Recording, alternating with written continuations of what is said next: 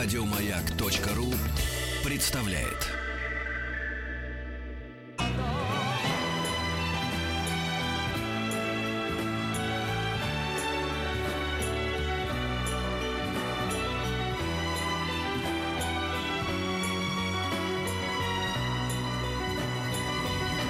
Спутник кинозрителя. А, значит, что я хотел сказать-то? Антон Долин. Привет. Первый весенний э, прокатный эфир, э, и мы можем э, говорить э, наконец-то. Чем он отличается от последнего зимнего? А, ну, мне кажется, что э, какая-то новая надежда, как сказали бы создатели Звездных войн, что-то такое духоподъемное, да, в Это воздухе. не твой текст. Это не твой текст, Антон. У кого ты взял текст? Просто зря спросил. Это знаешь, когда уже идешь не туда, а остановиться не можешь. Не Идешь, идешь, идешь, да. Значит, э, у нас просто, просто хорошая неделя. Три картины, которые мне все три очень нравятся, выходят. э, Ну, то есть выходит их больше, но три, о которых я собираюсь говорить, э, великолепные. И я все три прям горячо рекомендую. И причем тут редкий случай, когда я их готов рекомендовать ну, как бы одной категории населения. Единственное, что э, по возрасту надо смотреть. На фильм, э, точнее говоря, мультик «Зверополис» надо и можно идти вообще всем, начиная лет с пяти. Но раньше все-таки не стоит, потому что это не миньоны, это не какой-то примитив, там есть детективный сюжет, надо разбираться. Вот. А на фильм «Тряпичный союз» надо идти, наверное, лет с 15, хотя я своего почти 14-летнего сына-подростка привел с собой на премьеру, ему очень понравилось. Вот, но тут уж вам решать, насколько у вас дети зрелые. Это, это наш фильм, Наш, российский, наш. да? А «Да здравствует Цезарь», он для аудитории только взрослый, не потому что там есть что-то неприличное, а просто, ну, как бы молодежь не поймет. Э, Там э, на- надо быть зрелым человеком, там минимум 20-25 лет, и лучше немножко разбирающимся в кино, чтобы эту чудесную, но, как всегда у них бывает, довольно сложную при этом картину братьев Коинов понять как комедию, смеяться. Сложно не в том смысле, что ее сложно смотреть. Смотреть ее прекрасно. Там звезды э, на каждом шагу и много смешных шуток, но просто чтобы понять смысл того, почему такой фильм существует, как он складывается в единое целое, а не просто набор забавных гэгов, для этого нужно, ну, некоторую иметь, что ли, подготовку и какую-то зрелость человеческую. Вот, э, надеюсь, я не, не оттолкнул людей, не отвратил от этой картины. Хотя, с другой стороны, если кто-то собирается идти на комедию с Джорджем Клуни, его не оттолкнешь ничем и за ноги не оттащишь, да? Он все равно пойдет и получит, ну, какое-то свое удовольствие, полноценное или нет. Вот, ну, я не знаю, с чего начинать. Ну, Давай не с. Цезаря, наверное. Чего же ж. Ну, давайте тогда с коинов и начнем. Только что этот фильм открывал э, Берлинский фестиваль. Разумеется, при совершенно буреобразном э, успехе, что неудивительно. Э, фильм, который братья Коины давно придумали, давно написали сценарий, насколько я знаю, и они, он очень сложный постановочно, они на самом деле долго не могли к нему приступиться. И, э, как я слышал, этого бы не случилось, если бы не Джордж Клуни, который там ну, хочется сказать, в главной роли, на самом деле не в главной, там нет главных ролей, там э, штук 20 ролей одинаково ярких, они все каждая яркая, но э, ни одна не перетягивает на себя все внимание. Клуни, э, там у него просто уж больно смачная роль. Дело в том, что у Клуни вообще нет, видимо, других режиссеров, которые берут его стабильно на роль идиотов. Очевидно, это доставляет ему совершенно Да. особенное удовольствие. Он снимался сначала у них в этом качестве в фильме «О, где же ты, брат?». Да. Вот, может, это не лучший фильм Коэнов, но это точно одна из лучших ролей Клуни Да. как он там поет, это нечто. А, а потом а, а, он уморительно смешной там. Потом был фильм «Нестерпимая жестокость», потом был фильм замечательный «После прощения «После сжечь». прощения Да, сжечь». да, да. И везде Клуни у них совершенно какой-то особенный. Вот согласитесь, мы Да. все любим Клуни, он прекрасный актер, хороший режиссер, Да, да. но вот он по-актерски, он нигде не таков, как у братьев Но Коэнов. Ну, ты просто такого человека, как Луни, не представляешь таким. Поэтому, и когда Но он при этом он настолько Да, органичен да, в этом да. качестве. Вот поэтому, наверное... Он действительно производит впечатление идиота. Если бы я с- как бы с ним не общался, не слышал бы, что он интеллектуал, политик и так далее, можно поверить, что это такой вот солнечный дегенерат, который, значит, э, кроме своей блестящей улыбки, вообще ничем в жизни не интересуется. Именно таков э, его персонаж, отрицательный, положительный во всех, значит, коиновских фильмах.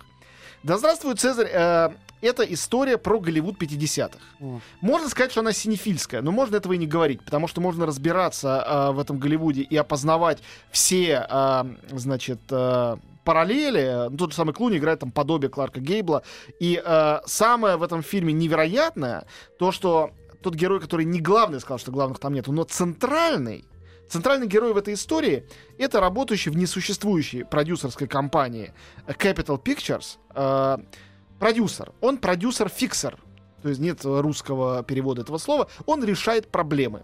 То есть, когда актриса перепила, а это 50-е годы, и поехала сниматься в пикантной фотосессии, его дело э, успеть ее вытащить оттуда и дать взятку полицейским до того, как ее арестуют.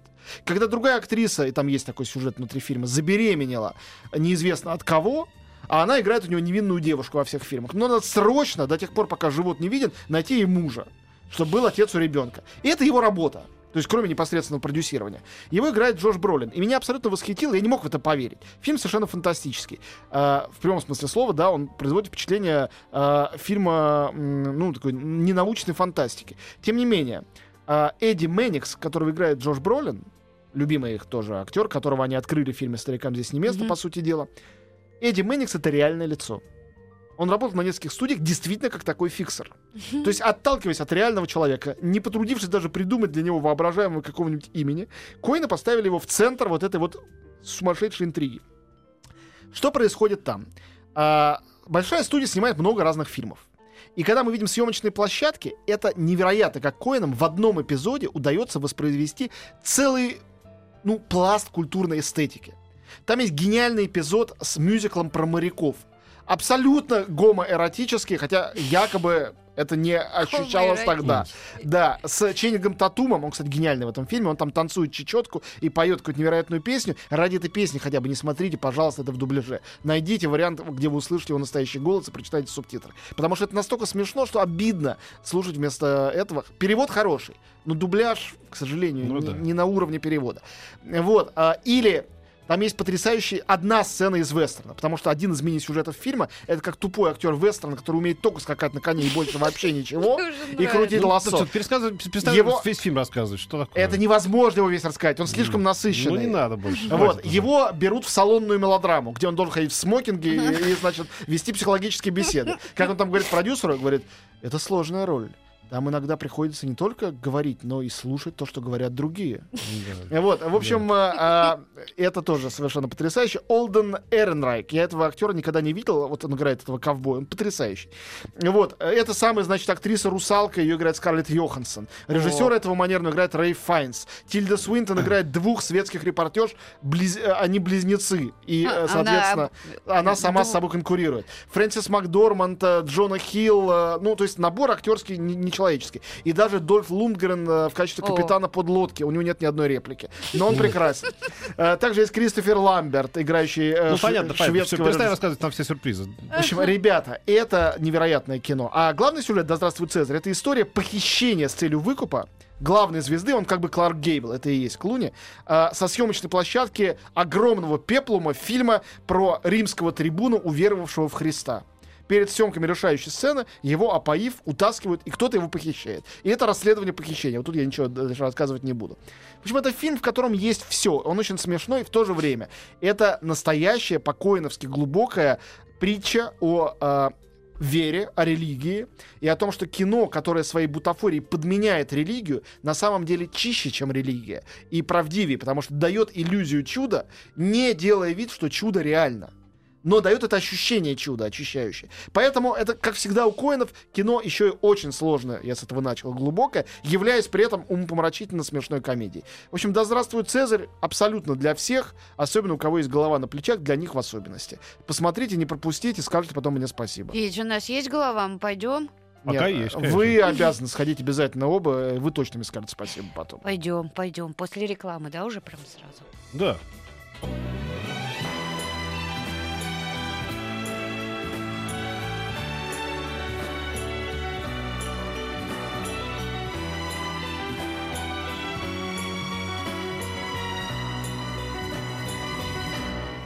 Спутник кинозрителя. Я читала, что режиссер фильма «Тряпичный союз» Михаил Мистецкий написал Антону Дольну спасибо за его рецензию. А, Да, он... а- а я вот вижу фотографию, которую довольный. разместили, м, твою, видимо, этот логотип. Не логотип, вот этот вот, где ты сидишь в пустом зале. А почему больше никто не сидит с тобой рядом? Они боятся рядом со мной Да, сидеть. да. Удивляешься, что ли? Конечно. И сидит и смотрит. Да, «Тряпичный союз» э, э, Михаила Мистецкого. Это еще один фильм из берлинской программы, только там он был в скромной программе, э, ну, в смысле, внутри официальной программы, в скромной секции Generation. Скромная, но очень симпатичная, где показывают молодежное кино. «Тряпичный союз», которого у нас почему-то поставили в 18 18+, это, конечно, смешно. Это действительно типичное подростковое кино. Уже в А, названии претензии. да. Тряпичный союз. Ну, «Тряпичный союз» — это претензия ироническая. Вообще, этот фильм, э, в котором пафоса нет ни на грош.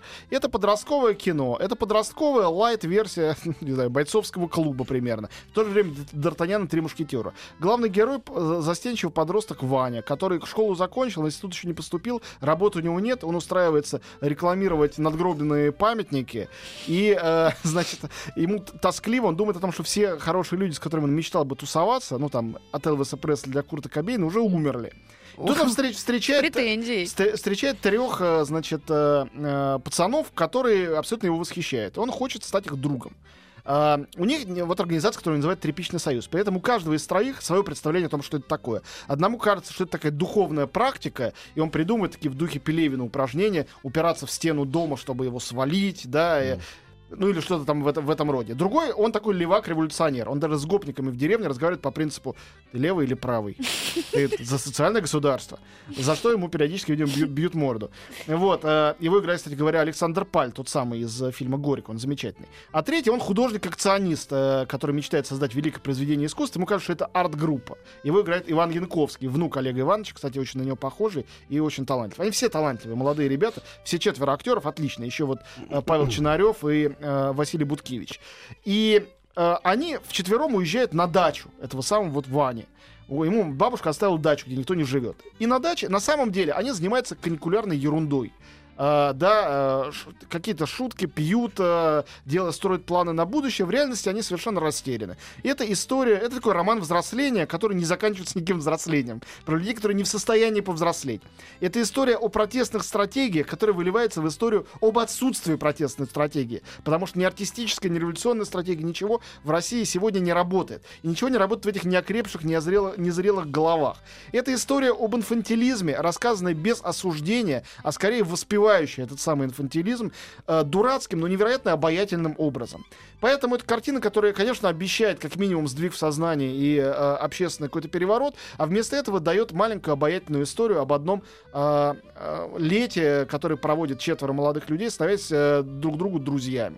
Ну, вот они Да, пустые, как, всякого как, как в этом кино, которое ты... Необязательные, пустые, неинтересные. Вот это все такое вот э, в пар все ушло. Фильм Да. не пустой ничуть. Это дебютная картина со своими проблемами дебюта и со своими плюсами, свежестью дебюта. Актеры тоже талантливые. А что касается пустоты как бы поколения, ну это такой высокомерный взгляд, который, конечно, допустим. На этот фильм можно посмотреть именно так. Что да, вот эта молодежь ни на что совершенно не способна. Тряпичный Любимая союз, тема. водное железо, кра- карамельная сталь. Вот это Витюнь, ну а ты это- бы как вот себя вот назвал? Вот э, союз себя, Сокола Крушкина и Толстого Макса. Говнюки. А, ну, Ну, это ну, в этом есть свежо, позиция, понимаешь? коне- Ну, в этом это есть позиция, да. безусловно. У них Все, Антону можно было бы У причислить. них при- примерно Они способны на это вот. Ну, потому что они просто не говнюки, а хорошие ребята. Хорошие, да, а, хорошие, ага. Нет, мне этот фильм, повторяю, очень симпатичен, хотя э, он имеет и свои недостатки тоже. Значит, э, А и... Что за, ну вот режиссер, ты говоришь, молодой, дебютант. Да, он, сценарист, прежде всего. Он писал сценарий для «Легенды номер 17», например. Э, э, Сейчас будет фильм тоже коммерческий «Супер Бобровый», тоже его сценарий. И у него была очень симпатичная короткометражка «Ноги атовизм». Он получил за это приз на «Ноги кинотавре. атовизм»? Да-да-да-да. Ноги, от, ноги-атовизм. А. Потому что ноги это вот. Значит, а, а, давайте я хочу успеть рассказать про Зверополис. Это чудесный диснеевский новый мультик. И это продукт вот э, пикселизации Диснея. Когда они пригласили туда Джона Ластера, главу Пиксара, они стали снимать снова живые классные мультики. И их режиссеры и объединили, чтобы сделать Зверополис. Байрон Ховард — это человек, который снимал Вольт, Рапунцель, э, до этого. Вольт и Рапунцель. А, э, значит, э, Рич Мур снимал Ральф. Тоже замечательный мультфильм, я считаю. Вот из последних лет Диснея. Джаред Буш, третий режиссер, он дебютант в по- полном метре. Это история, на которой много лет работали, очень сложно ее разрабатывали. Это история о... На самом деле, его э, американское название мне гораздо больше нравится. Зутопия. Это утопия мира, ну, как это у нас описывают, утопия мира, где только зверушки. И где они друг друга не едят, а, где они вместе живут, носят костюмы, живут в огромном мегаполисе, поэтому Зверополис. Э, ходят в офис, э, в кино, э, на свидания, слушают там свои э, рок- и- рок- и поп-группы и так далее. И расследуют преступления, потому что главная героиня здесь крольчиха, которая захотела стать первой крольчихой в полицейском управлении. И ее напарником становится лис. Вот. На самом деле, для меня это утопическая история о мире, где нет людей.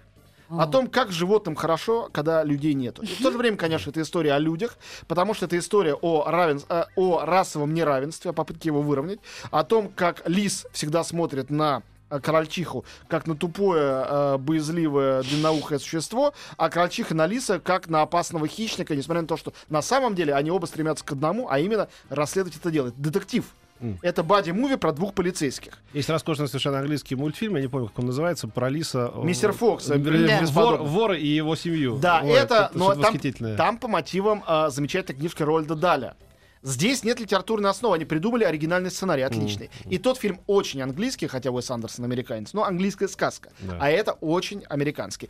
Тут, конечно, в этом лисе мы скорее видим Робин Гуда из... Ты помнишь? Ну, Вик, ты наверняка помнишь. Прекрасный диснеевский мультик Робин Гуд Да. с зверюшками. Вот это на самом деле Зверополис, это его воплощение на новом уровне вот этого мира. Изобретательного мира, где самые разные звери, отдельный город мышей, отдельный э, банк, где работают лемминги. Там они столько всего придумали. Или гениальный регистрационный офис, самый медленный на свете, уже это заг- озаглавили Поч- Почта России, этот э, фрагмент. какие-нибудь. Ленивцы. А, Ленивцы. ли- Ленивцы, которые, Его значит... Николай Николаевич Дроздов озвучивал. да, А, по-моему? ну да, Дроздов Да. кого-то озвучил. Вот ленивцы, ленивцы? да, а, ну да. отлично.